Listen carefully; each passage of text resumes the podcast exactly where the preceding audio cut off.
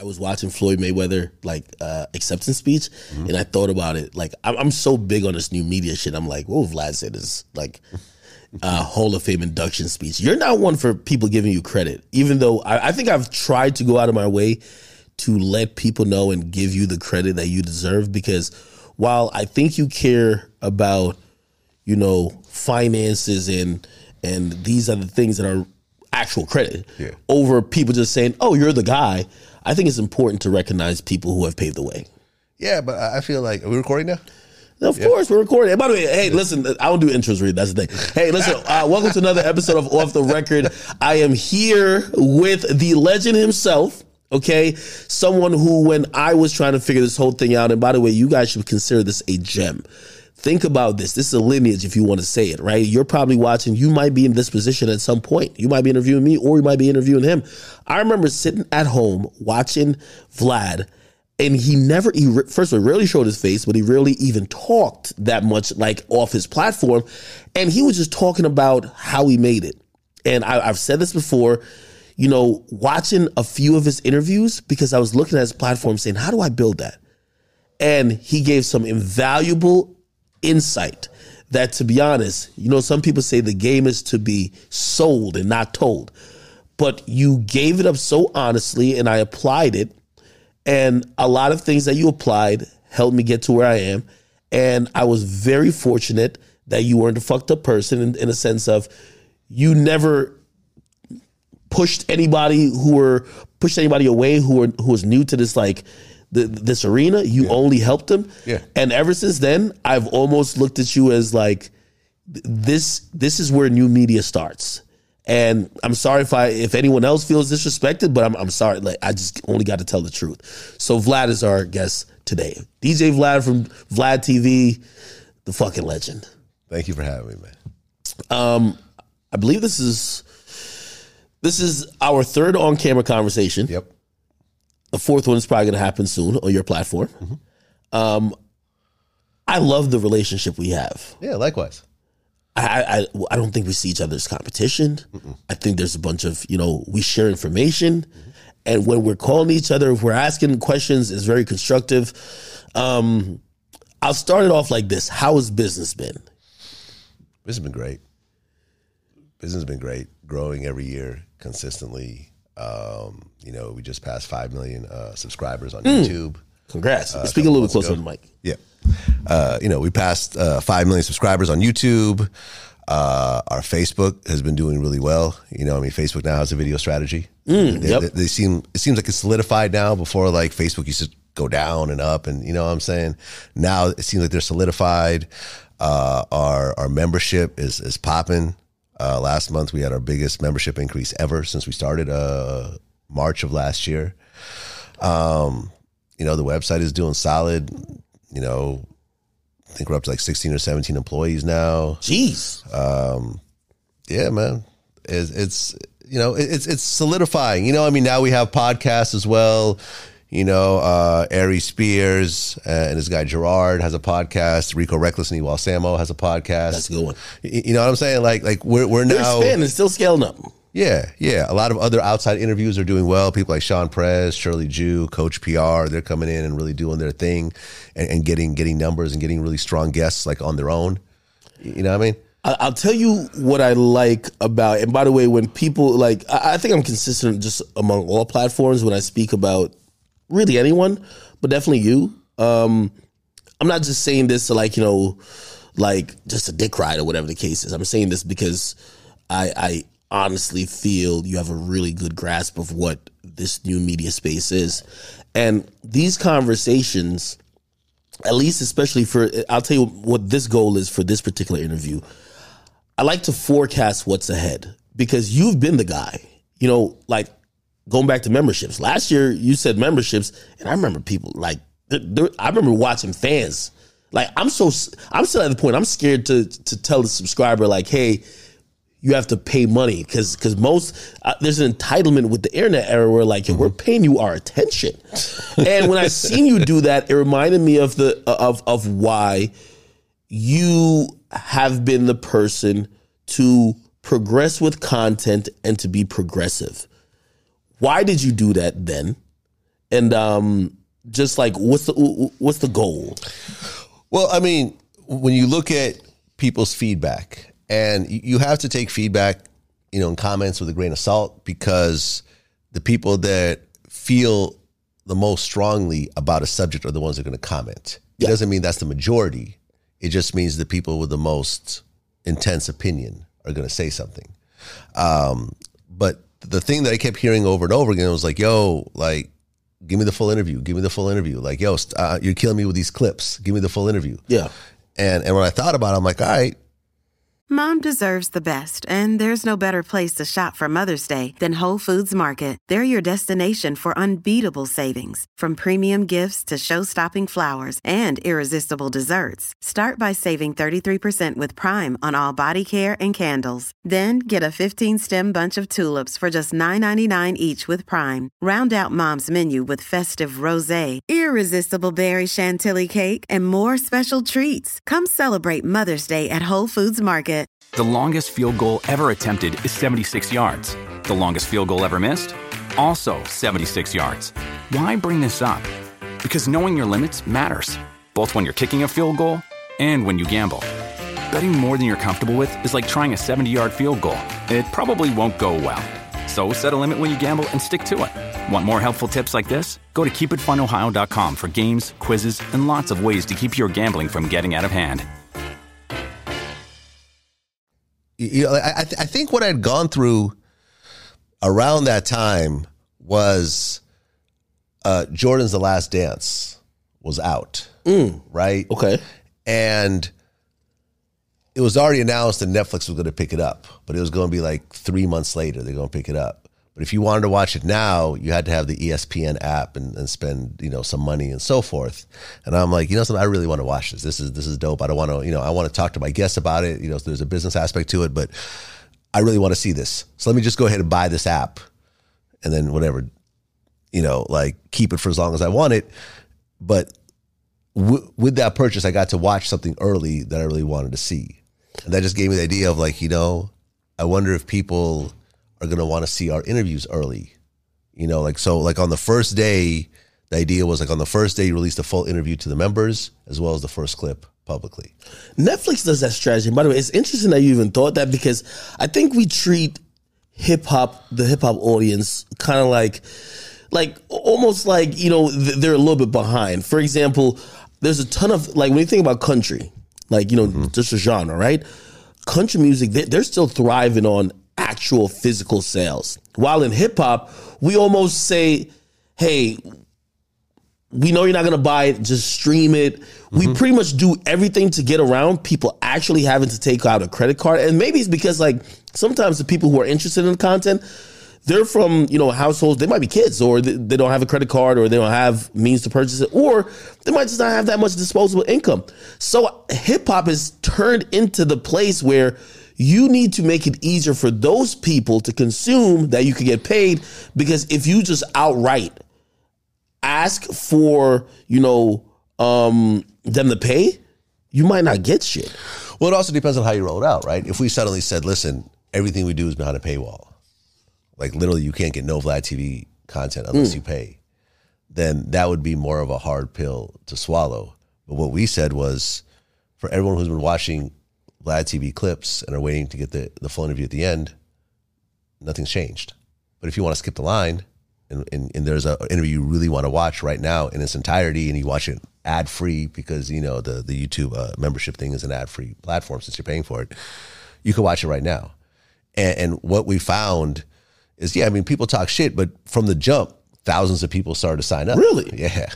Yeah, from the first month. Like, and then every month it grew and it grew and it grew and grew. Like I said last month, when we had like just an all star cast, we had Tony Yayo, Gilbert Arenas, Iman Shumpert, Boosie, uh, um, Faison Love. Like, you know, like we had this really strong lineup of people.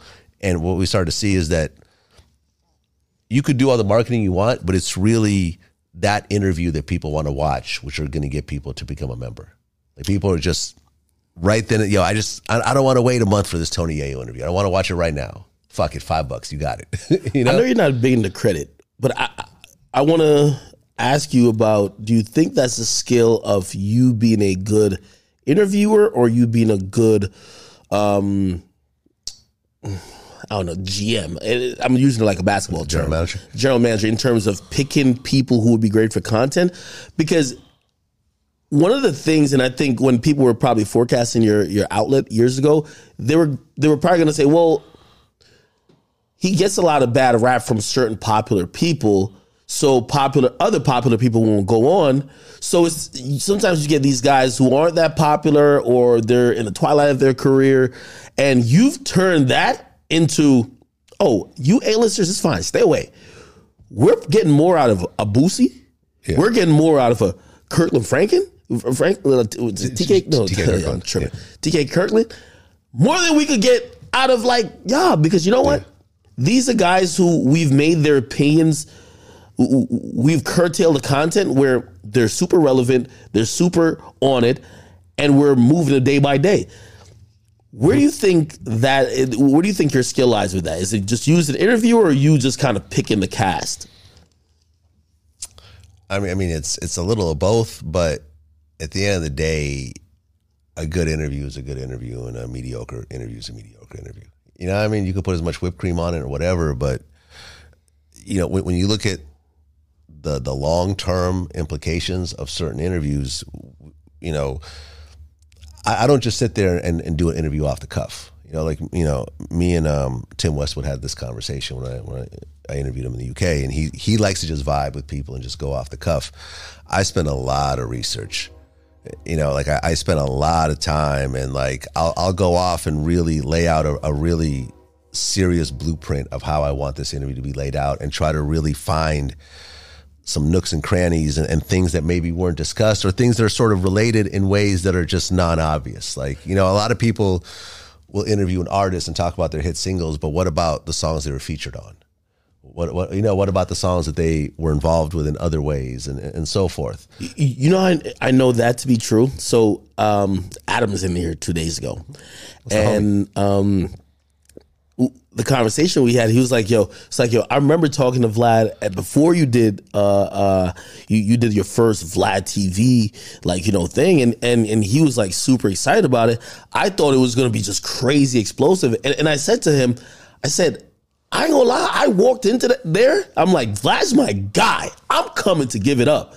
But I noticed how that was, and I was like, this is the first time I'm on Vlad TV. Granted, we know each other a good amount. Mm-hmm. Granted, people know me on my platforms. Granted, people.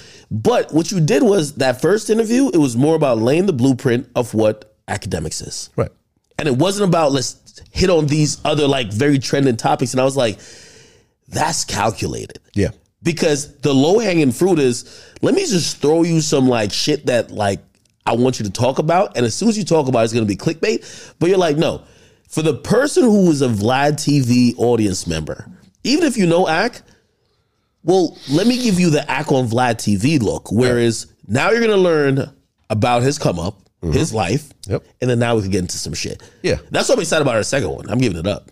Yeah, I mean, listen, we have a Sammy the Bull interview that we haven't dropped yet, and people like, oh, he's done a bunch of interviews. Like, yeah, he's done a bunch of interviews, but he's never done one the the way that I'm going to lay it all out, like a like a very calculated story from the moment he was born to where he is now, and all the and and you know, I mean, like you're you're creating a story in real time.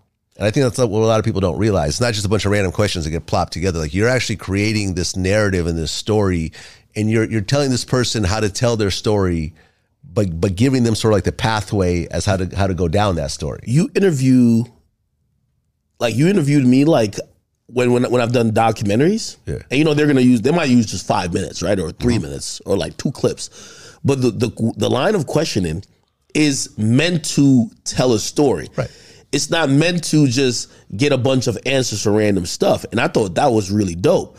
Um w- when did you get that type of, you know, um uh, method of kind of scripting content or like coming up with content or was it a thing where you're like hey let me just try to be different from everyone else Yeah. because we were used to like you go to the breakfast club and say you was just in a fight your chain got snatched that's half the interview Right. we don't want to hear about nothing else Yeah. but i'm going i'm going to vlad tv and i'm like damn that's what mo3 was into i don't even it, it's it's so timeless because He's he's barely even mentioning stuff that was going on at the time. So now when I listen to uh, uh, Mo three, so I'm like, damn, did he have any interviews?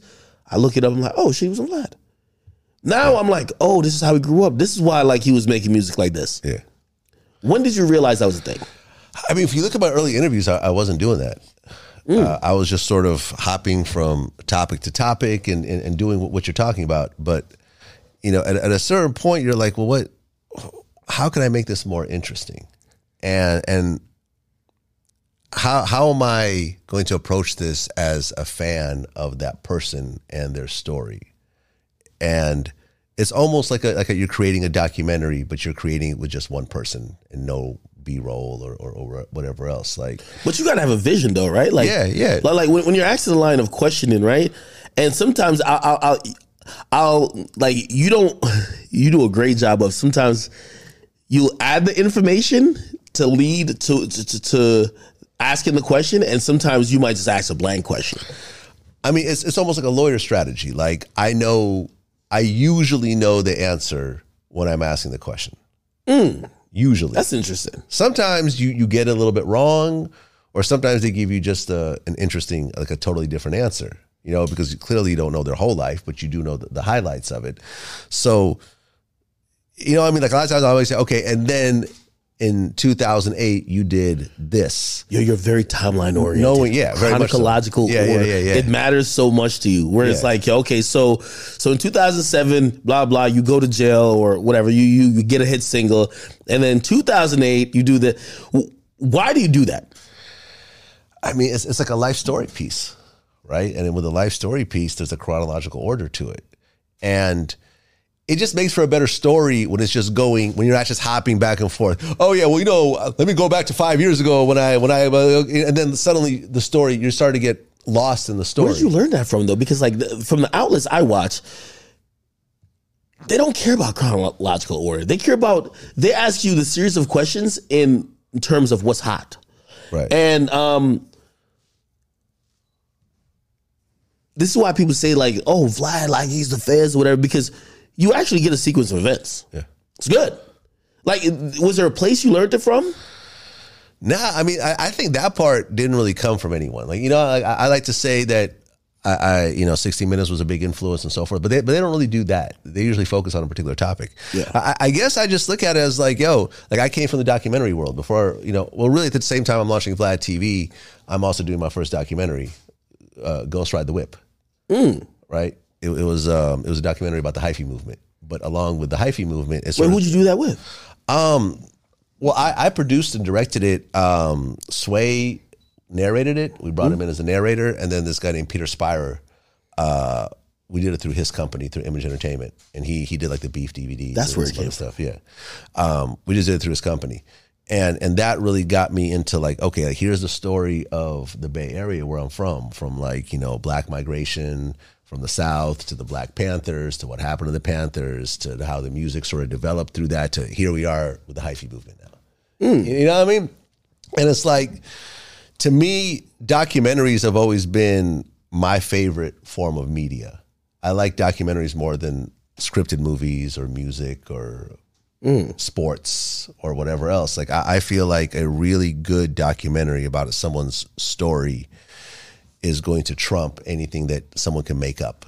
True. So so I'm such a fan of the genre that I just decided to create a version of that genre on my platform.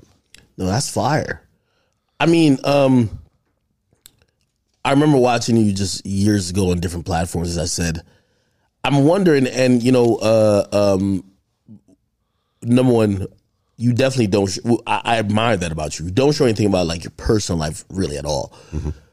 But just overall, what has changed from like 2008 Vlad to like now? Like, how's your lifestyle changed? Like, how's your how's working? Well, I mean, just just what were you doing then that now like you've either has figured out or like just even quality of life? Because people are wondering.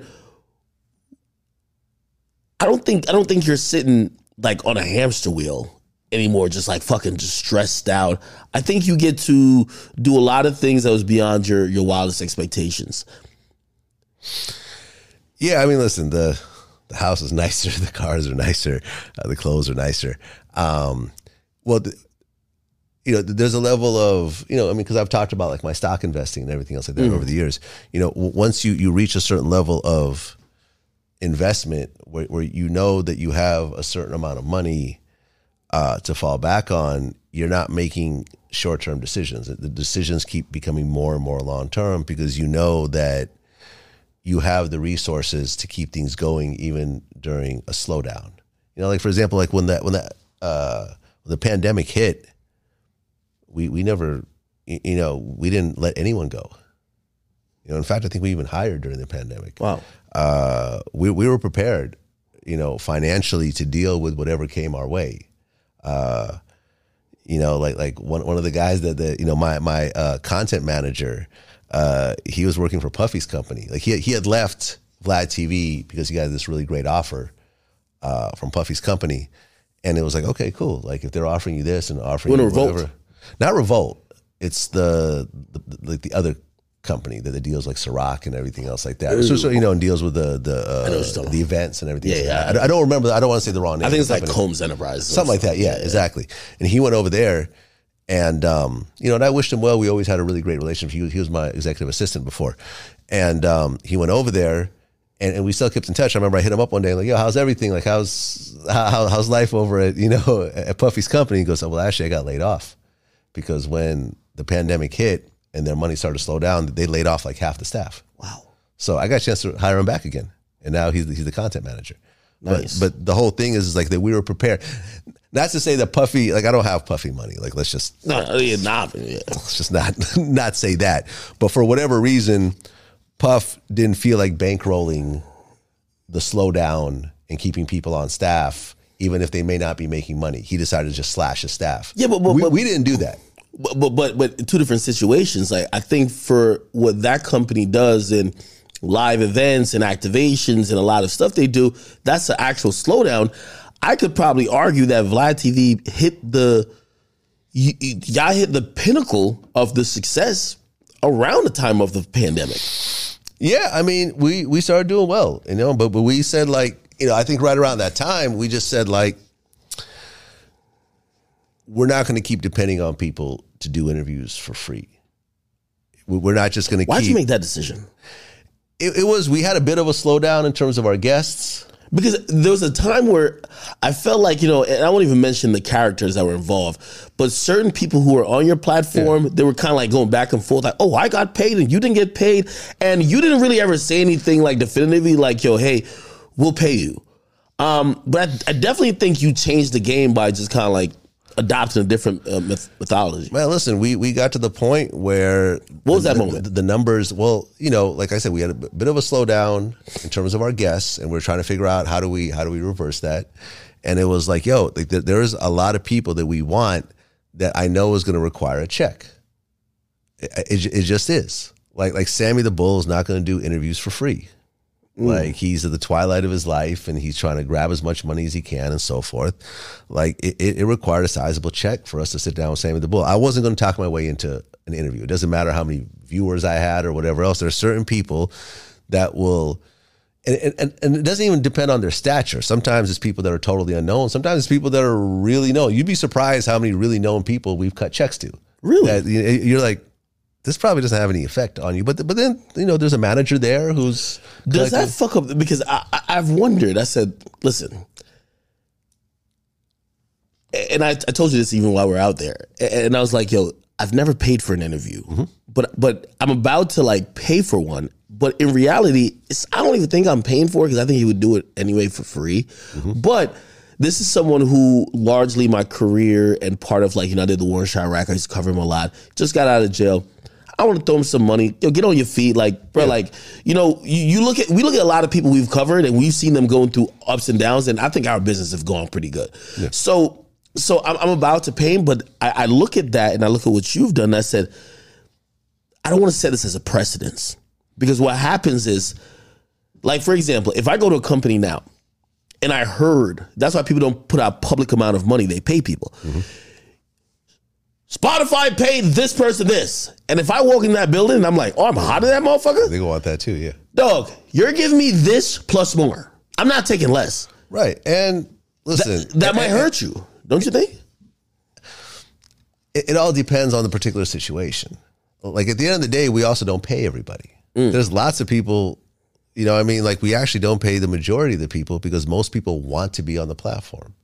When someone approaches us and say, "Hey, we want to do so and so, and we want to get this person's story out there," you know what I'm saying? And and we we we want to actually get the viewers and so forth. Um, you know, if we don't have to pay, we don't pay. Uh, but when it comes to someone that we just can't get, you know, like like there, there's like I mean, certain like retired basketball players that uh, you know, I was talking to them for a number of years until I finally like, listen, how about I'm, I'm gonna cut you this amount. Boom, I'm there. The Done. Jason Williams shit was fire. Which one? Jason Williams. Like that story, like I think he cried during the shit. Yeah. I think it's a couple, it's a couple years old, but like Yeah. I, I went down like a whole rabbit hole. Like it- it's also like the YouTube like algorithm. Yeah, and for example, we, we didn't pay Jason Williams for the interview. Like he was, Really? he was promoting something at the time. You know, I mean, it, it, kind of really depends on Tony Yayo. Tony. Yeah, we That's paid. a fire fucking Tony. interview. Tony, we paid. Tony got a check, and it was a huge interview. That- and that he's, that was he's getting it. all types of. I'm sure he's getting lots of opportunities off of that. Like it reintroduced him to a whole new generation. I feel. Yes. And not plus, only plus, that, plus the G Unit audience is so international. It was it was interesting seeing the effect of of everyone who came in to watch it. not only that, I don't know if you realize like Tony Yayo, right? Tony Yayo is I think you humanized him. Yeah. a lot. And and when I mean humanize him, it's not like look at him an animal. It's just like we just look at him as somebody just not even unwilling to be able to reason and, and have some rationale Yeah. to have conversations like that because of what we've heard about them or like the music. We're like, yeah, this is someone who would never do this. But I'm listening to him and like he's so careful, calculated, but he's giving it up. Yeah. He's being honest. I mean, th- there there are some tense moments with that, like the No, whole like, but it was- you know, like the whole stabbing is like, you know, Vlad, shut the fuck up with that bullshit, like you know, like That's some real shit, though. I know. Yeah. Yo, by the way, for, and this for anybody who's watching this, and, and, and one of the reasons I love talking to Vlad is because I'm hoping there's a young me who's watching this hmm. because it took me watching you on the Breakfast Club to inspire certain things. So I hope when you're watching this, like you kind of learn certain things about this. And like for example, when he said that to you, and I know I had to kill that within myself a long time ago. I, I 100% you probably didn't care. Like there's certain people, the biggest part of doing content is getting your ego out of it and realize that moment, that sold the interview. You're like, shut the fuck up. What you talking about? That sold it. Yeah. Most of these motherfuckers, they actually like they can't understand content enough where they'll jump in the way of that. They'll torpedo the whole interview because now somebody tell you shut the fuck up. You might be like, it's my platform. Yo, what the fuck? No, this is great. This is great content. This is authentic. And I Yeah. listened to that interview. It's so authentic. yeah. I mean, listen, it was it was a tense interview during certain times because Tony Yayo has a reputation for being Tony Yayo, right? What- what did he say to you I- and I'm aware. What's that? What do you say to you, like, like just watching the fucking love and just the attention? He, probably never. He loves it. Yeah, we we, we text each other. Wow. He's he's supposed to come back. He just we would be doing an interview this week, but he just happens to be in Europe, right? Or but we're talking about having him. Like we've already agreed that he's going to come back. We just have to be. You know, those interviews I think we have to do in person. We can't do those remotely. Oh, you got to. You know what I'm saying? So it's, we have to just be in the same place uh, to do it. But he's he's down. But but this is where also we were talking about platforms earlier, and I think this is where you know you're you're invaluable because you know I told you I said I will do Vlad TV, but Vlad has to be there. I want to look you straight ahead, just like how we're talking here. Yeah. And even if you're off camera, I want to just have that conversation where we're in the moment, we're feeling the same type of vibes. If it's tense, it's tense. If it's whatever, it's whatever. And like that Tony Yayo was that. Did you know going into it? Like he doesn't really speak much, but like there was a before, and I, and I give you all the credit for this, right? These days, people are loving stories of the old. Mm-hmm. People are loving, oh shit, yeah, I lived through that, but I never knew what really went on. And now they're getting the truth. Like now, uh, shit, I, you know, w- with the death of Alpo, hmm. a lot of people are fascinated about, oh shit, he's the guy who's in paid in full. Some people who are new to the thing, right? And be like, okay, cool. And then they might keep Googling or YouTubing and they get to, oh shit. Az Faison Yeah, telling the whole Alpo story from the first hand perspective, right? exactly. So that's one of the things I think your platform is just fucking amazing at. Like you you have given new life to stories. Like I look at all these other platforms now, they're doing that. Yo, I would I would just listen to um um I was listening to Fat Joe and Math Hoffa Yeah. give a story about um Suge Knight and when he came into the Vibe Wars and people are running. I'm like, damn, like I was even like I'm a kid when this is happening, but like it sounds fascinating. That's what your platform. You you have turned this shit into a okay. Y'all lived it, but let's find out the truth about it, the real perspectives in- in, in a non cloud chasing, non oh this is a TMZ moment. Let's just hear what you think after the fact. Yeah. Shout out to Math Hoffa, by the way, man. He's doing great. Yeah. And, and that was someone who I had been believing in for a long time. Like, you know what I mean? I, I think Why? even, I just felt that he had that, that kind of charisma. You know what I'm saying? And, and- and me and him actually did our, our a battle rap event, Killers Battle League. We did one one battle like years and years ago together, where we were we partnered up on it. Uh, but really, I've always and I've interviewed Math before, but I've always looked at him like, yo, like you got this charisma about yourself that you're bigger than battle rap. I agree too, but I always thought he was the person who was getting like. W- w- I thought he was one of the niggas who he'll fucking punch somebody in the mouth and fuck the whole bag up. Right, which he's done. Yeah, he's done. But- that's what, but- that's, but I, I- never thought I'm- that he could actually Right. be in this format. Which he's done. But then, you know, I would speak to him afterwards and I would tell him, like, yo, you fucked up. really? Like, yeah. Like, like we have Yeah, that type that of type of relationship. relationship. Yeah. Cause I'm like, yo, like, people want to fuck with you, but you go and do this, and then people don't want to fuck with you afterwards. Because the, the you know they think that you're you're you know you're, you're gonna snap and start punching people like like that that's not something you want to be known for you know be the What do you think aggressive dude with him? Because yo, he, he does a really good job these days. he does a great job, you know. But like, like I've always believed in him, and, and I've in, in like like you could you could ask him this, like you know he's going to come back on my platform later this week, and we're going to have a, a conversation about this. But like, but you know me, just like how you started this conversation, like I want everyone to win. Like I don't look at anyone as competition. Like I'm good. I, I have my platform. I have my audience. I have my repeat guests. I have new guests. I have money and budgets and so forth.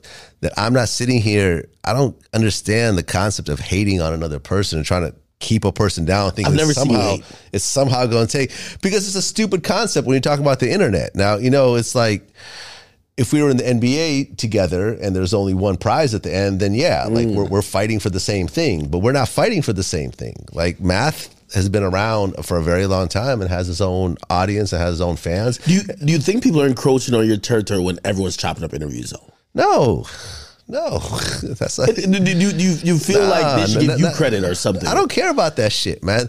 The, the the only thing that's ever really bothered me a little bit, and it's not even something that like bothers me, bothers me, but the thing that maybe annoys me a little bit is like, for example, um, Art of Dialogue, which I think is a, is a good channel and has good concepts and, and has good guests and so forth. And we've even interviewed some of the people they've interviewed and so forth. I just feel like their look and feel looks so similar to Vlad TV that people Oh, okay. confuse the, the font that they use and Yeah, the way yeah. they, they start off like all right here we go like you know like like certain catchphrases but it, it looks like I've I've gotten angry phone calls before. Like, like I, I remember like Damon Thomas you know uh, Kim Kardashian's uh, first husband who you know you know we did an interview with.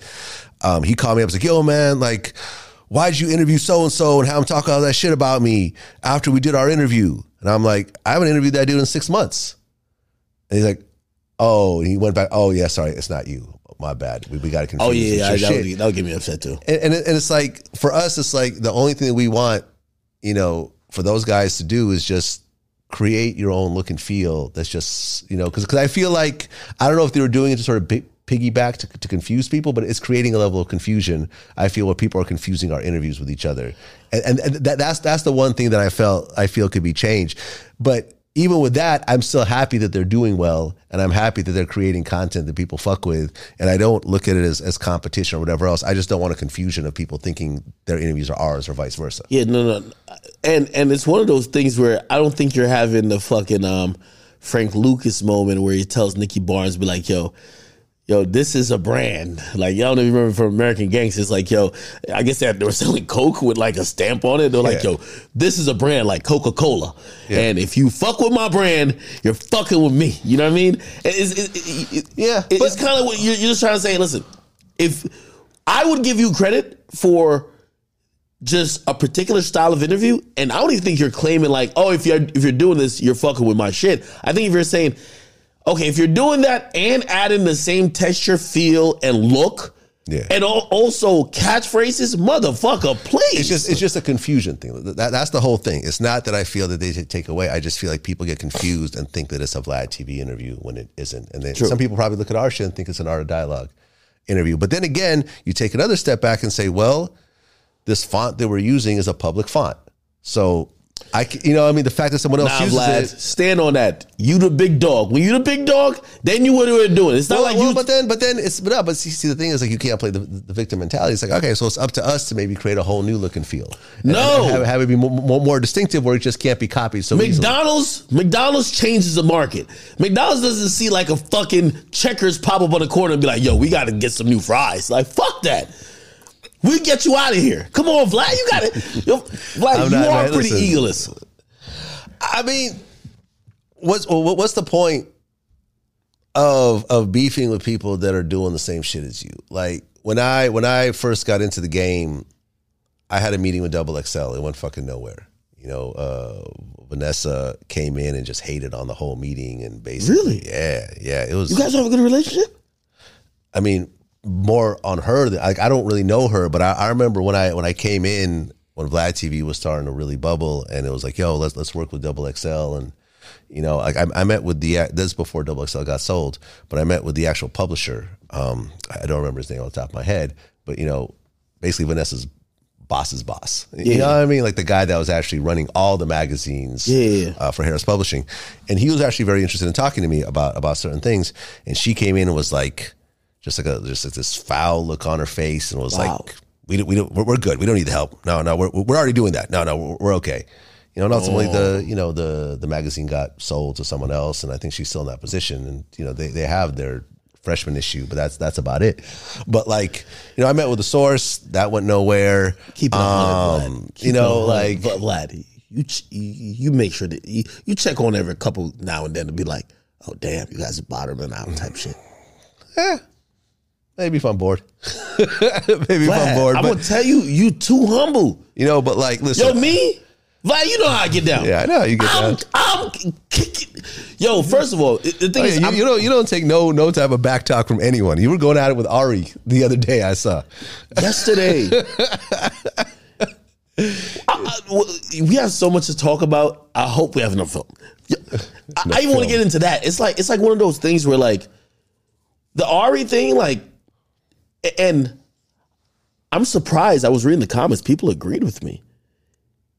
People don't realize the internet has made what the newspaper used to be a bunch of back in the day niche was bad so people look like oh you're, you're niche no you want to be mainstream these days you make your niche mainstream Yeah. Vlad TV is mainstream. Before you would be a you're a niche interview outlet. No, but when you do when you see the numbers, the numbers are that exorbitant. Yeah, I mean, like like Joe Rogan played our Rico Recklezz clip uh, Mm. on his podcast. Oh, you did react to it, right? Yeah, he did a whole reaction, you know, to, you to Rico that? Recklezz. I mean, it was interesting. I mean, I, I was really more happy. Do you ever For- reach out to people like that? Like, yo, Joe, do you want to Joe Rogan? Like, do you want to come interview I with don't. I don't have a contact on him. I, I've never spoken to Joe. Yeah. You know, plus, plus I, I, you know, I wasn't really like I, I didn't really feel the whole N word thing that, that, that, you know that he was Mm. doing. So like, and, and I've publicly said that. How had all the Joe Rogan like hives trying to attack Hold me on. over that. I'm glad you said that. And by the way, we're gonna get back to this Ari thing. Remind me, Leaf. I'm gonna get back to this Ari thing. But I do want to say, I Vlad, for as much flack as y'all give him, if y'all ever talk to him, Vlad is a staunch defender of the black community and also don't tolerate fuckery when it comes to black people or black women. I'll be honest with y'all. And it's not pandering. Like, you know, this is not whatever, whatever.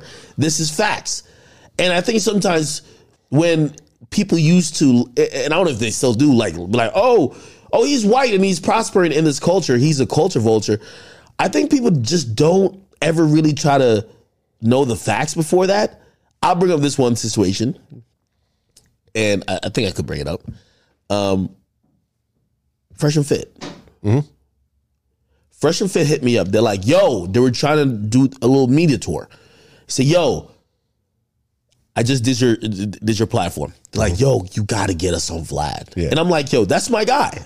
I could connect y'all. Yeah. And I tried to make the connect, Mm-hmm. and um, Vlad, in, in the v- most respectful way, and you could take from here. You call me up and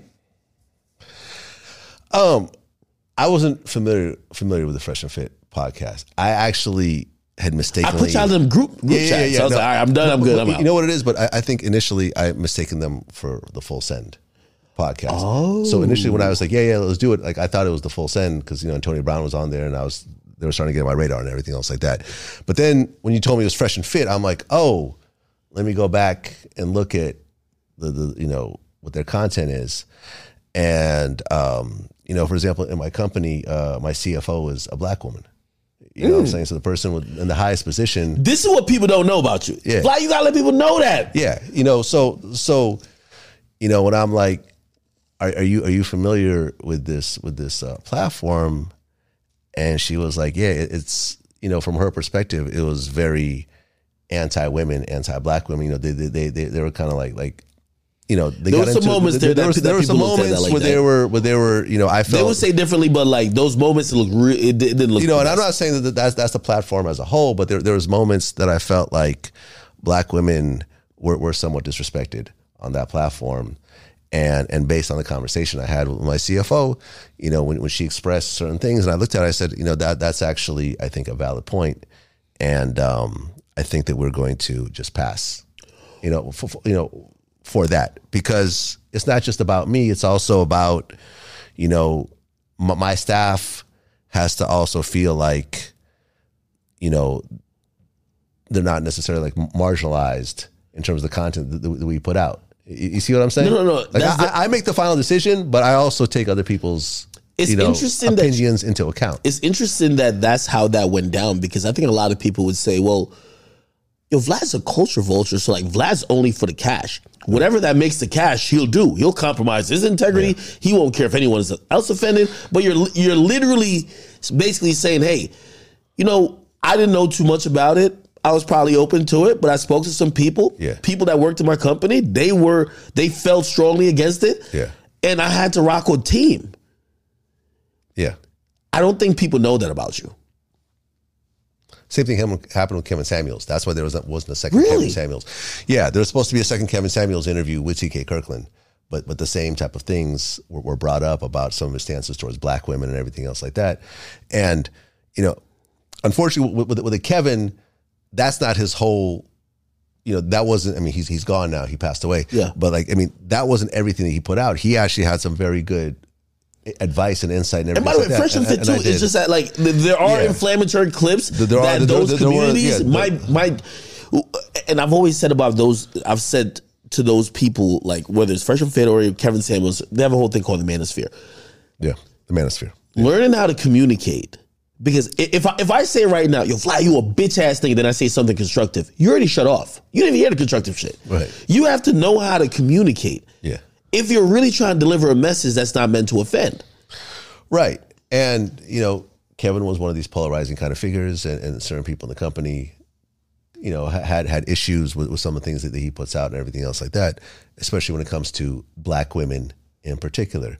And look, at the end of the day, da- damn near all of my relationships. Those clips probably went crazy though. Like so, so, so monetarily, it's telling you you got to get him for a second interview. But then you're looking at feedback. How do you make that decision? Like, wh- wh- what's Vlad's barometer? I mean, I mean, it, it come it comes down to, I mean, I take everyone's opinion, you know, into effect. But you know, for example, like certain staff members didn't want me to do the uh, Ayanna Jackson interview. You know, the the woman who accused, you know, who got Tupac convicted for rape. Um, Ooh. I Why did you ultimately, I. I ultimately made the decision to go forward with it. You know, but but but there was some some dissension that, that people didn't want us to put it out, and oh, the company's going to be ruined if we put this out. People love Tupac, whatever. But I'm like, this is an important historical situation. No, hold on, This is part of Tupac's story. He was the actual person that was in the room when it happened, and it was in, was the one who pressed charges. Like, let her have her opinion. Well, not her opinion. Let, let her tell her story, and then people can come to their own conclusion. And ultimately, when it came out, certain people stood with her. Certain people said, "We don't believe her. Her story fell through too many times when you started to poke holes." And by the way. I, I've seen pieces and parts of that. L- Let me ask you a question. So going into that interview, because you know it's going to be radioactive, it's going to be controversial, it's going to be something that you know it, it could potentially tarnish someone who already has a legacy. Not that you you're interested in that, but um, are you going into that interview saying, "I know she's going to tell her story, but my job in this interview is not to just." Let you say anything i need to give pushback i need to i need to say well why didn't you just leave hey why didn't you just make a call why didn't you do this do you feel that way or you're like no i'm a blank canvas and i just let the person speak No, no, I, I don't just let a person speak in, in circles. You know, there's a whole thing about how she gave Tupac oral sex on the dance floor and stuff like that. Yeah. And like, you know, and some of the, you know, and, and when people look at that story, especially if they're a Tupac fan, they'll see that certain parts of the stories, certain parts of that interview, I knocked some holes into. You know what I mean? yeah, Like she wasn't really able to really explain what you know her perspective along with the facts of the case and everything else. Like there was a couple of times people were like, oh yeah, see, you know, and, and some people walked away with it like, yo, I'm glad you did the interview because now I think she's a liar. But then Oh, there's other, so, yeah. so you definitely raised uh-huh. objections if Yeah. you intuitively naturally as a person said well why didn't you do this Yeah, like you- exactly. you, you weren't because okay okay yeah, that- but, that but other people sense. looked at it and said, well, if you look at the, this through a 2022 lens of a girl comes to have sex with you and you suddenly like, well, you gotta fuck with the homies too, like that wouldn't go over too well these days. You, you see what I'm saying? But but but but that doesn't take away from the fact that dudes fuck girls with their homies all the time. It's happening right now somewhere. Li- Like like and that's always been happening. It's always going to happen. Some girls are perfectly fine with it. Some girls are not. And, and it's a it's, it's a fine line between these two. Yeah, I, I'm I'm one, and I'm wondering what you think about this because, and I think this is where we almost transition to six nine. I'm the person, and and I remember thinking about the same topic when I did decide to interview six nine for the first time. I do not believe in no matter who the person is, don't give them a platform. I do believe it's on, it's incumbent on the person who is extended said platform to raise challenges, rebuttals, Yep. and other things to make the conversation fair and balanced, right? But I don't believe that, oh, we shouldn't even talk to you. So I wouldn't get mad that, like, say the Tupac situation. And by the way, uh, the Tupac situation with Ayanna, whatever. Um, I, you know, I, I seen like one or two parts. I wouldn't get mad that you interviewed her. I would get mad if you basically just sat there, listened to her, and everything she said, you went on and acted like that's the entire story. But that, that's not what happened. okay. Th- And, and that's that's not what happened. And like I said, to the hardcore Tupac fans, like that interview reinforced their belief in Tupac. Wh- what's your barometer then, right? So what's your barometer when it comes to situations like that? If you're talking to people who might be, you know, persona non grata in, in the sense of you're talking to a guy who used to be with the mafia who's now a snitch. Or you could be talking to somebody who everybody hates or somebody who's really polarizing. Where is your um your barometer in, in, in the sense of should I talk to this person at all? Or yeah, it's good to talk to this person just at least because I, I I hear you a lot of times grilling these motherfuckers. like like you, some of the guys who cooperated who I've heard you interview, you're you be asking them questions that I'm like, damn, Vlad almost seems like a family member of the people who they told on. Yeah, I mean, I have a new interview that that just started. Uh, Terrence uh, Gangster Williams, uh, Birdman's half brother, who got life plus 100 plus 20 years. Did he tell? out? He, based on our interview, he cooperated on some murders with people who were already dead. Is that Birdman real brother? It's his half brother. Now, Birdman might say it a little bit differently. Me and Birdman actually got on the phone About this? had a yeah. How did that go? He was he was that upset, was he? Nah, he wasn't upset. It, it, it was an interesting I talked to- conversation. I've talked to Birdman. You talked to Birdman- Birdman before? Birdman don't like nothing associated with a rat. Right. Right. So but, but this is different if it's really yeah. family. So, so essentially, they have the same father, Mm. right? Birdman's mother passed away when he was five, and the family got sent to Canada originally to live with like an uncle, and then got sent back to New Orleans and were put in, I think, like the system. And then when the father found out that his kids are now about to be put in foster care or whatever, he went and got those kids and brought them back home. And that's so so Terrence and, and his his siblings got to meet Birdman and Slim and all that for the first time when they, when they were kids. Um, so he ended up getting life plus 120 years, and at one point, um, like you know, deep into a sentence, he he cooperated on people that were already dead. You know, I'm saying, oh, so and so, you know, like so and so killed. Wait, wait, wait, how does that? Wait, how could you cooperate if someone's dead? Well, Is that necessarily well, well, cooperation? Well, like the Keefe D situation, right? My, you know, my nephew Orlando killed Tupac, but Orlando's dead now. So, what are you going to do with that? Oh, so, so, you're kind of like just closing cases. Closing cases. You're you're closing cold cases. Yeah. But th- there's nobody going to get There's arrested. no one to prosecute. No one, you know, his thing was that nobody, uh, nobody went to prison over over what he said. Do you consider that snitch- snitching?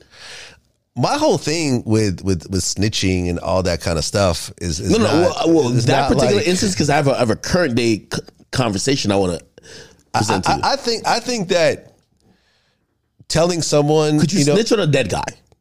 would I snitch on a dead No, guy? no. Can you? Can you? I- Is that a thing? I, I mean, I mean, I don't, I don't think it's a thing, but I also don't come from a background of where it is a thing.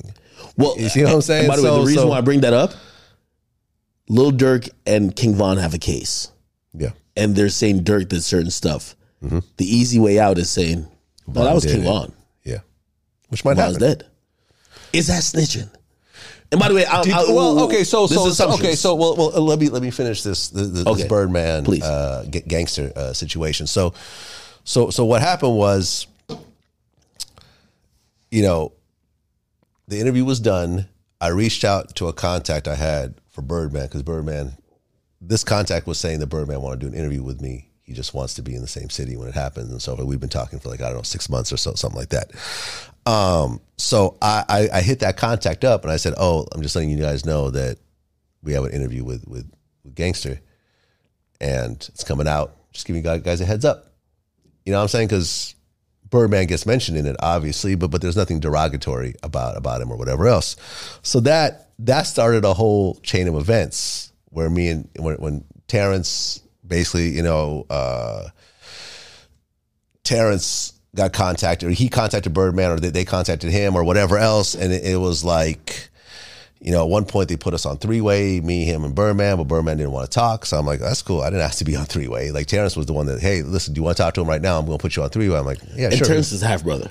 his half brother, right? Oh, and then that happened, and Birdman was like, "I ain't trying to get involved. None of y'all, what y'all got." I'm like, "Okay, that's cool." Like I didn't ask the three way. You you know what I mean? Like I was just thrown in this situation because, you know, this interview has already happened. It's done. But then Birdman reached out to me personally and said he wants to speak to me personally, and uh, it was an interesting conversation. I'd, I'd never spoken to him before ever. I'd been around him once, but we never we never actually spoke. And really, the conversation was it was interesting because I didn't really get to speak. you know, Birdman sort of took control of the conversation. It, it was interesting actually seeing how how how he did it. It was like, oh, okay, like this is Is this on the phone? It's on, it's on the phone. Yeah, it's on the phone. And um, he basically was like, "Look, like, I I respect you. I see what you've done. I don't have no kind of beef with you. I admire what you've put together, and we could potentially do some business in the future. But we got to sit. You know, we gonna sit down together and actually talk about that." You know, and I have artists and I understand what, what you do and everything else like that. Whatever you got going on with this dude, that's between y'all. Don't don't put me in, in, in the middle of this or whatever else. You know, and I'm like, well, let me just ask you a question. Because no, we're not going to do no questions right now. At some later point, we're going to sit down and We so thought you were forth. recording him. Yeah, but I don't record people. And He he probably thought that, but I but I don't record people. it's not it's not my style. Did, did he claim claim that person like his brother? that was the whole. I, I couldn't actually ask any questions when we got on the phone. He just wanted to tell me what he wanted to tell me, and and and to be fair, he was very polite and very respectful. He it was it wasn't like a a rah Birdman rah. is so polite. Yeah. The, the, the, the, most successful people are because you don't get very far being rude with people on the phone, you know, or in person because, you know, two millionaires arguing with each other, like neither person going to back down. Like, And, and by the way, I think I think that's so smart by him right? So he, so he talks to. I, if, you ask me, that it just aligns with what I what I said before. Yeah. Um, I'm not saying he's disowning his brother-in-law or not brother-in-law, half brother, whatever the case is. I think Birdman does not want to be anywhere near conversations where people are talking about cooperating at all, whether it's cooperating Well, with and, and this anybody. is and this is this is sort of my point in all this, right? Is the reason because what I didn't realize until I actually did the interview and we got to sort of the end of the interview is that Birdman isn't rocking with with Gangster, mm. right? Because of the co- cooperation. And Birdman's stance is we all sat at this table together and we all made the rules. You were one of the people that made these rules when we all sat down and made them. And now you want to break the rules. So I can't rock with that. That's respectable though. And it's not like, you know, It, it puts you in a weird position and, because and, and, and, and let, me, let me just say this in Birdman's defense, aside from a six month little dust up they had with each other, Birdman kept money on Terrence's books his whole 25 year prison term. wow. Yeah. The, the one time that he stopped giving him money was when Terrence was caught basically for, for drug dealing in prison. And, you know, Birdman's thing was like, we're giving you money. Why the fuck are you doing all this extra shit when we're actually keeping you okay? Yeah, Why yeah, are you risking more more problems when, when we're when we're giving you money? The situation was it wasn't actually his drugs. He just uh, got a new cellmate, and when they tossed the room, they found some drugs, and both people get get charged for it. You know what I'm saying? Because neither person's going to say oh, it's mine. You know what I mean? So so that was that situation, and then at one point, six months later, they worked it out, and they they, they, they came back to, to fucking with each other. But that's Birdman's stance, and That sounds like Birdman to me though. and you know, I mean, you got to respect it. You know, from my point of view, you know, from an outsider looking in, I feel it's a lot easier to have these morals, you know, and rules when you're a multimillionaire flying around in jets and you know, got diamond in your teeth as opposed to someone who's doing life plus 20 years.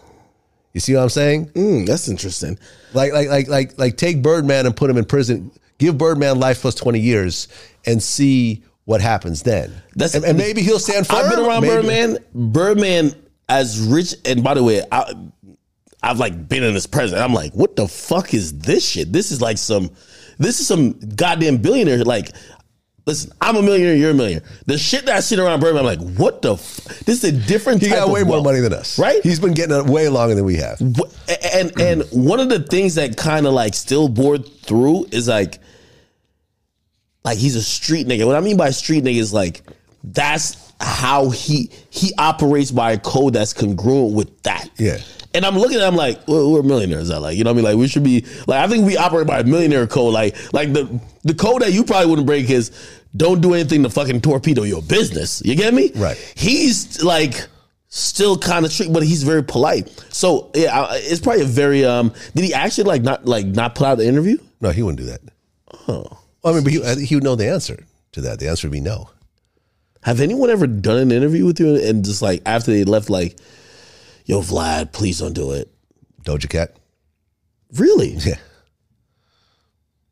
We still put it out. But why did she want it out? I don't know. I, I didn't really get that far. It was kind of like she was like, "Yo, I want you to scrap the interview." How long after like y'all recorded it? A couple days, maybe. What, did you feel like she was high? I, Something? I, don't, I don't know. I have no idea why. Did she say- was she I, didn't, going I, didn't, I didn't respond right away. Then it was like, uh, and, and then the next thing I was like, "Oh, it's like that, huh?" And then like she blocked me, and then that was the end of the conversation. Then she blew up. So Really? whatever. then at that point, Doja Cat like- sent me a bunch of messages. I'm still good. Fine.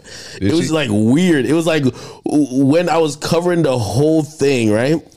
When I was covering the whole thing about um like her, she was in like some white supremacist chat. Yeah, or right. That- that was fucking weird. And like, like just covering that, she like was really upset about it. I'm sure she was. I still got it.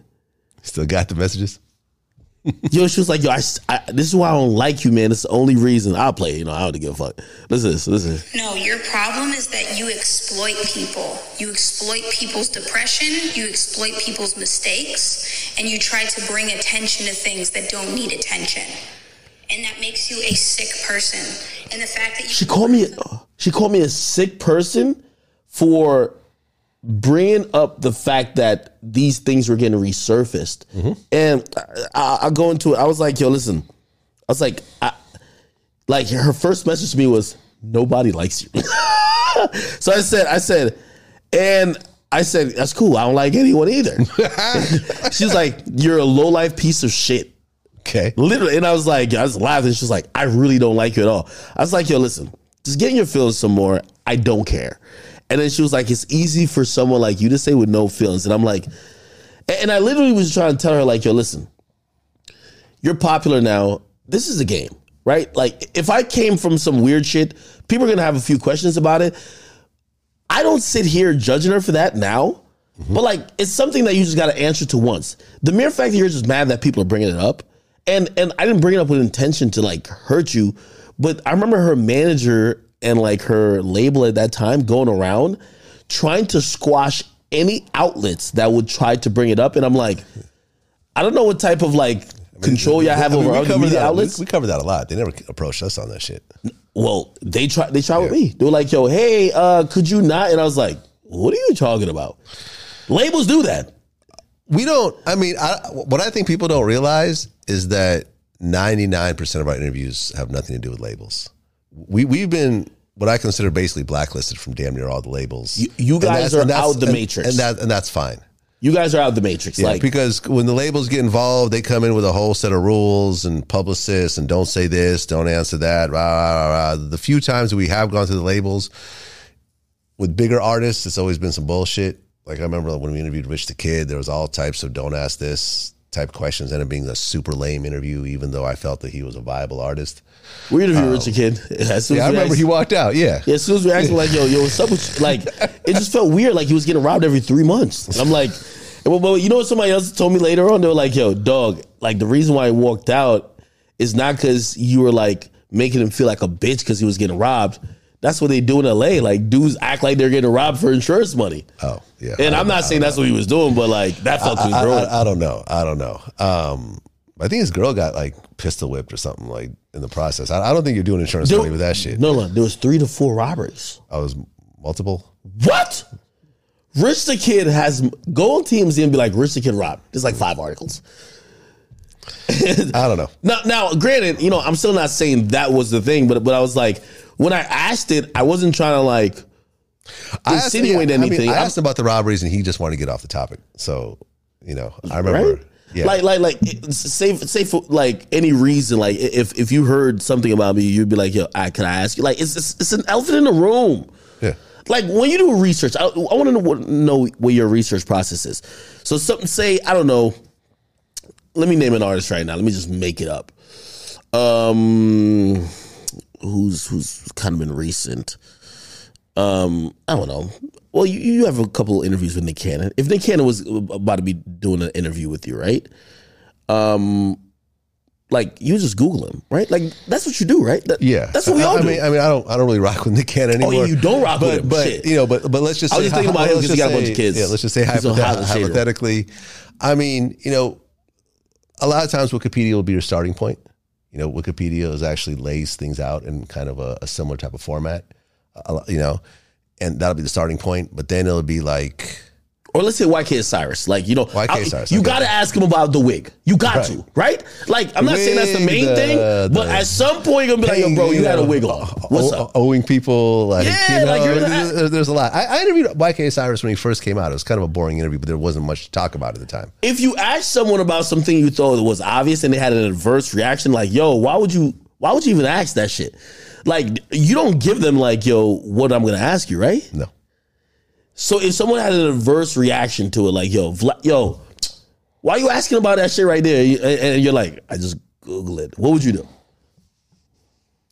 I mean, I mean, I've had people upset over questions before. This this is not new. Um, Treach essentially walked out of the interview. When, Really?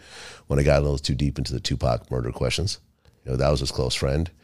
Um, Ugly God walked out of an interview. We didn't really play the walkout part, but Really? he walked out. Yeah, and then he apologized afterwards. Why did he walk out? He's mad at me. I'm, I'm not even quite sure. It was sort of like it was just a re- our our first interview was so dope and did these huge numbers, and then the second interview, he just seemed sort of depressed. And then when I was asking about various things that that he had been involved in or whatever, it was just like, man, he's not even talking about my music, eh? and then he just kind of stormed out. And then like he DM'd me, and at first it started like he was like it was very aggressive, but I'm like, bro, like it just seemed like you going through some shit. Like, you know, it seemed like you're you're taking shit out on me when you're going through some shit. Sounds like you're going through some depression. I don't know if it's mm. your career or whatever. And then at one point he's like, you know something, you're right. I am I am going through. We actually got he's like, you know something, I apologize. Wow. Like, you know what I'm saying? And it's like, cause cause my thing is like, Would you do another interview with him? Uh, I guess. I mean, I don't I don't know what he's been doing recently. Like, has he even been putting out music recently? I'm No, not no, this is not this is not me trying to, to No, down, no, no, not really. him. But I, I'm I, I'm trying to judge your forgiveness in like because we all get into it with artists, and a lot of times with artists, I know I don't think Ugly God did this. A lot of artists, like for example, right? Me and Nav, I felt we had a good relationship. Then he Mm-hmm. went on on social media and just blasted me. There was a time that you know through his connects at you know XO and like Cash XO and everybody, they were like, "Yo," they wanted us to talk privately, but uh, like I kind of felt like, so this guy just gets just disrespects me publicly. And as long as me and him talk privately we're cool, we just started doing stuff like nothing ever happened. So it's one of those things like, yo, how do we all deal with disrespect or or, or people just like kind of besmirching the platform? Like Soulja Boys went at you now. Right. Like if Soulja Boy called you and be like, yo, Vlad, I'm sorry, let's do an interview tomorrow. Do you do an interview or do you say, bro, could you at least like let people know publicly what the situation is? Because you've kind of made me look really bad. Well, number one, I don't think anyone can really make you look that bad. You see what I'm saying? At the end of the day, Soulja they can disrespect you as a man. Soulja Boy, yeah, but like, so, Soulja Boy, like everyone gets dissed by Soulja Boy. You gotten dissed by Soulja Boy, Yeah, I like it. right? that Soulja is great. you know, it- it's almost like a, you haven't made it until Soulja Boy disses you. And and at the end of the day, like. How, how, how are they dissing you? Are, are they are they um Now Soulja's calling you really upset at you though. okay? So he's upset at me. Hold on. And and I mean, honestly, who, who cares? Like, honestly, like Soulja Boy being upset at me is really just like a who Wait, cares. but hold on, though. Go ahead. I think it goes back into um for him and I remember talking to him. I'm like, yo, Vlad's my guy. I'm out here, I'm doing stuff. That's when I did the last interview. I'm like, I was kicking it with Vlad. He was like, yo, Vlad interviewed the niggas who who I shot. and he was so upset. Like just genuinely upset about it. And he was like, ah, how about if somebody did some fucked up shit to you and they're a bunch of nobodies? Imagine if I found them dudes and interviewed them. And like that's what was his demeanor with it. And I was like, I guess I understand. Um, I don't think Vlad was doing it like to make you look crazy, but it's a story you have talked about consistently. If, multiple, multiple times. if he didn't on talk multi- about on it, I don't think you're going out to seek that person. Like if it wasn't a very popular story. Right. Well, let's let's just sort of break it down to, to the basic levels. Like, I've covered Soulja Boy over the years. I did a brief interview with him when he was on Love and Hip Hop during the little media little junket thing, and then we had our first sit down interview at his house. Right. And you know, That's when that interview happened? Yeah, it was at his house in L.A. Pow, pow, Yeah, pow. yeah, with the white background. Yeah, we did one interview, Classic. even though you know what I'm saying, and we, you know, I, I- took, I think I had the Tesla at the time. I took him around, you know, in the Tesla. So you drove your Tesla. yeah, and I never drove a um, Tesla. So that means a lot. a lot. and that was, and that was it. We never spoke afterwards. What, what you know, I don't know how he feels from his point of view, but from my point of view, I don't know this guy. Like, you know, we had one interview and it was a cool interview. And sometimes I think people feel like if we do, do an interview with me, we are now lifelong friends. But we never remain in contact after that.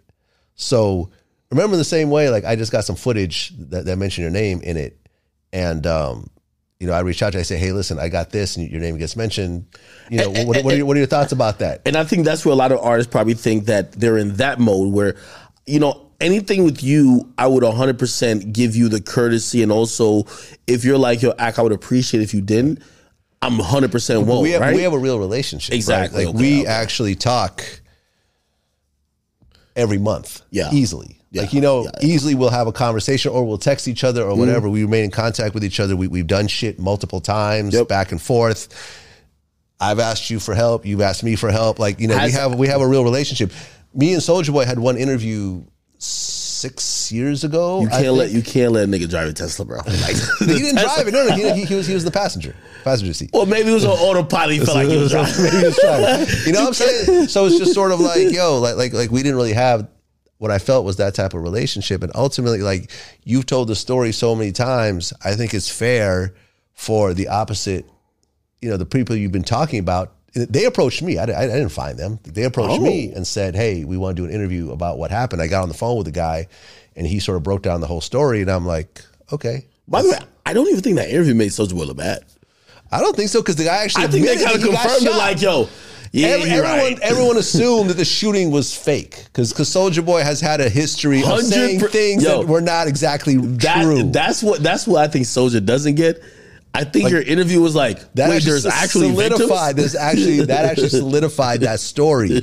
Now, yes, his version of the story was slightly different. He Nah, he, he, he could add some spice to it. could Like, ask for spice. He claimed he smacked Soulja Boy twice, you know, before the, the shooting. But then, shit, you still the one that got shot. So, him, so he told who, me it was trauma out- though. What's he, that? he, he said it was like he was reliving the story. And I remember when I interviewed him, he said he said, "Ack the reason why Big Draco even got born." He's like, imagine making kid friendly music and someone tries to kill you. Like and that's what he says. He, you know, and you might interpret it as that. Like if somebody breaks into your house, even they're trying to rob you, you might be like, I could have died, so they're trying to kill me. So fuck that robbery shit, right?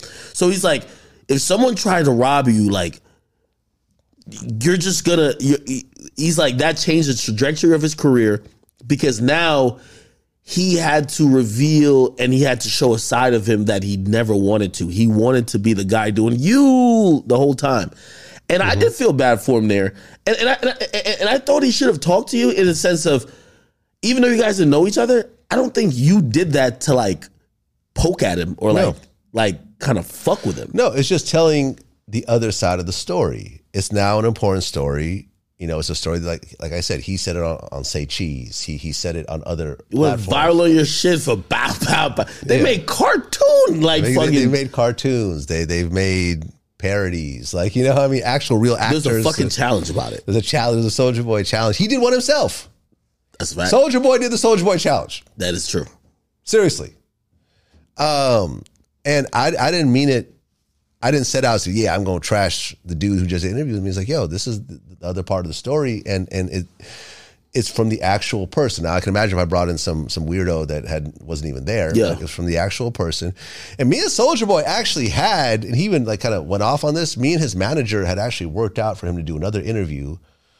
We worked out a budget for it and everything else like that. And then like the morning of, they said that he couldn't make it because of uh, some sort of probation or something like that. It- I- and I then, and then afterwards, They were like, yeah, there was just like it's not enough. But but but by the way, it was a five figure offer, which which I think was good. Anyway, um, how often does that happen though? In the sense of um, you do a lot of interviews now. I have to imagine you probably look at certain a little bit different from the others. Like for example, I don't know if, if the guy who who um, shot Boosie hits you up and like, bro, I want to give you the story. no. You're not doing that. No, But you, because but, but, Boosie's but, but, me but me and Boosie have a real relationship Yeah. that goes back years that involves lots of conversations on and off camera that, that you know what I'm saying? Like we film at his house.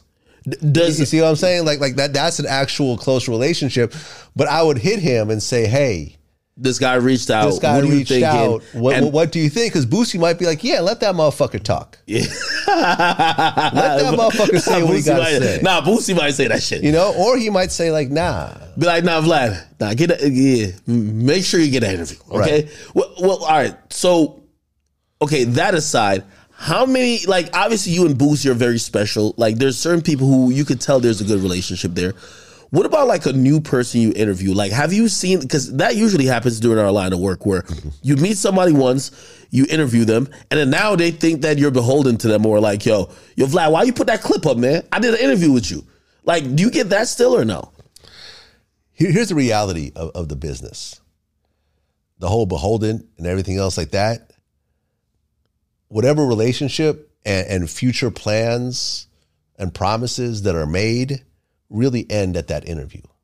Meaning hmm. that there was lots of artists that I gave them their first. I gave Migos their first interview. Have you seen Migos recently on Vlad TV? No. Offset don't want to come back and spin around to, to do another one? Maybe Talk I about mean, the breakup.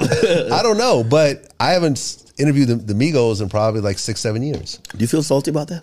No, because like I said, the relationship ends at the end of that interview. I don't owe you anything and you don't owe me anything. So if you never want to come back to my platform again, I'm, I'm thankful that you came through and did that one interview. Mm. You know what I'm saying? You don't owe me a second interview. I don't care if that interview blew you up and you became a multi-platinum fucking star. Like, you know, I mean, Yo, I- you, you most. I'm gonna be honest with you. Most journalists have some entitlement. Yeah, but, but get, get off that shit. It has nothing to do with business. They don't owe you. Now, if you have a contract with that person for another X amount of interviews and they take your money and, and, and you know, bail out, then yeah, you should have a serious problem with that. But like, Think about what Gillie said about, and I think it was maybe, was it Gillie that said it? I forgot who said, but but I think it was probably positioned at, um, or maybe it was Nori that said. I can't remember. It was positioned at maybe Cardi B. Cardi B did something with David Letterman. Mm-hmm. You know, Cardi he, B. he was complaining that, that certain hip hop artists, who was it? I, I don't, yeah, it was, it was Nori. Nori, was saying right? how, how certain hip hop artists are still doing Letterman and not, not doing the, the hip hop platforms. yeah, and I'm not sure why he's complaining because he actually gets some of the biggest hip hop artists. Period. If, if anyone, if anyone should not complain, it should probably had Mike Tyson. Bro. It should probably be Nori. Yeah, you know, he had Kanye. He he he he gets a lot of a lot Kanye. of high end people. So you But, know, but when you see Cardi doing Letterman, she did an interview with you before. Do you do you be like, man? Mm-hmm. two interviews with us before. Yeah, you do you be like, yo, man, man, these artists is fake, or do you be like, oh, I get it. I get it. I get it. Like these people don't owe you anything. Like like whoever sits down with you, you should be very thankful that they did that, mm. paid or otherwise. This person take took time out of their day to add to your platform, which you then will it becomes part of your catalog, which you essentially could use forever. That's a big deal for someone to do that. And to sit there and feel a level of entitlement and feel like you have to, well, then you owe me this, that, and the third. Like, you don't owe me shit. And I don't owe you shit. I'm not, you know, I mean, if, if your first interview did big numbers which, with us, I don't owe you a second interview. Mm. And you don't owe me a second interview. We don't owe each other anything. And if you're going into the concept of, you know, like, you know, Doja Cat blew up after our interview. Do I feel like she owes us another interview? No. You know, The- like the, line between um between just like, hey, listen, I'm an outlet and you are an artist, or you're personality and I'm an outlet, sometimes gets blurred because sometimes on camera, for like say like drink champs or something like that, it appears that these people are not just an interviewer and an interviewee. It looks like they're friends. And I think that comes with entitlement because now it's like, you know, yo, you in town? You doing other people's shit? You or, or you? In, I'm not getting an interview, so it's like you know, um, you, you feel like, and, and I'm gonna have a different opinion on that because I'm not gonna lie, like, but but I'm actually cool with six nine though. It's like his rollout that came out before, I knew I was gonna get an interview. Like it wasn't even. It was just like, when are we doing it, right? And and maybe that entitlement, you know, it's interesting about entitlement. I do want to bring up six nine though, and I just did. Um, there's a moment in time that I would have loved for you guys to have connected, but I think you just weren't fucking with the energy. You weren't fucking with him. You weren't fucking with his actions. And even our last interview, just you weren't. And no, I think I think last interview was when I said that you were a little bit open. I, I no, no, was, I, was. I felt, I, you know, I, I recognize that I was somewhat hypocritical that I wouldn't interview six nine, but a lot of mafia guys cooperated. You know, like I did an interview. I can't say I can't fuck with six nine, and then interview Sammy the Bull because Sammy the Bull. Do you look down at those? And I know this might be a conflict of interest, even with you answering, because you're interviewing these people. Like mm-hmm. When you're interviewing someone who's a cooperator, are, are you kind of judging them as well? Because like sometimes that interview, like when you interview someone, you're kind of formulating your opinion based on their mm-hmm. answers and shit like that. Like, are you judging the person like, yo, you're just a fucked up individual, but I'm just here just to get the answers. not not so much. I mean, it, it depends, right? So, for, for example, when you talk about lines that get set, like I, I wouldn't, you know, I wouldn't interview a child rapist. Like, like for example, um, what's his name? Um, the, the Texas rapper who impregnated like a 13 year old. What? Um, let me just, he's been in prison for like 40 years or something. Is he known? Yeah.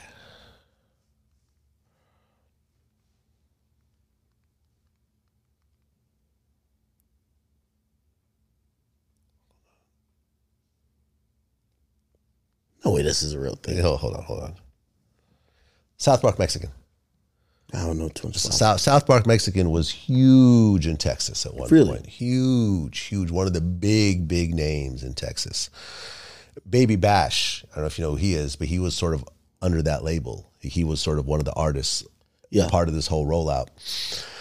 And um, this dude went to a strip club, picked up a stripper, took her home, had sex with her. She got pregnant. She ended up being 13 he ended up getting like 40 something. But there, there was other sort of child molestation charges that, that went along with Picked up a that stripper that was 13. that ended up being 13. Now his thing is like, well, I'm in a strip club. I'm assuming everyone's over 18. It's not my fault. But there was other mitigating factors and so forth, which ended up getting like 40 years.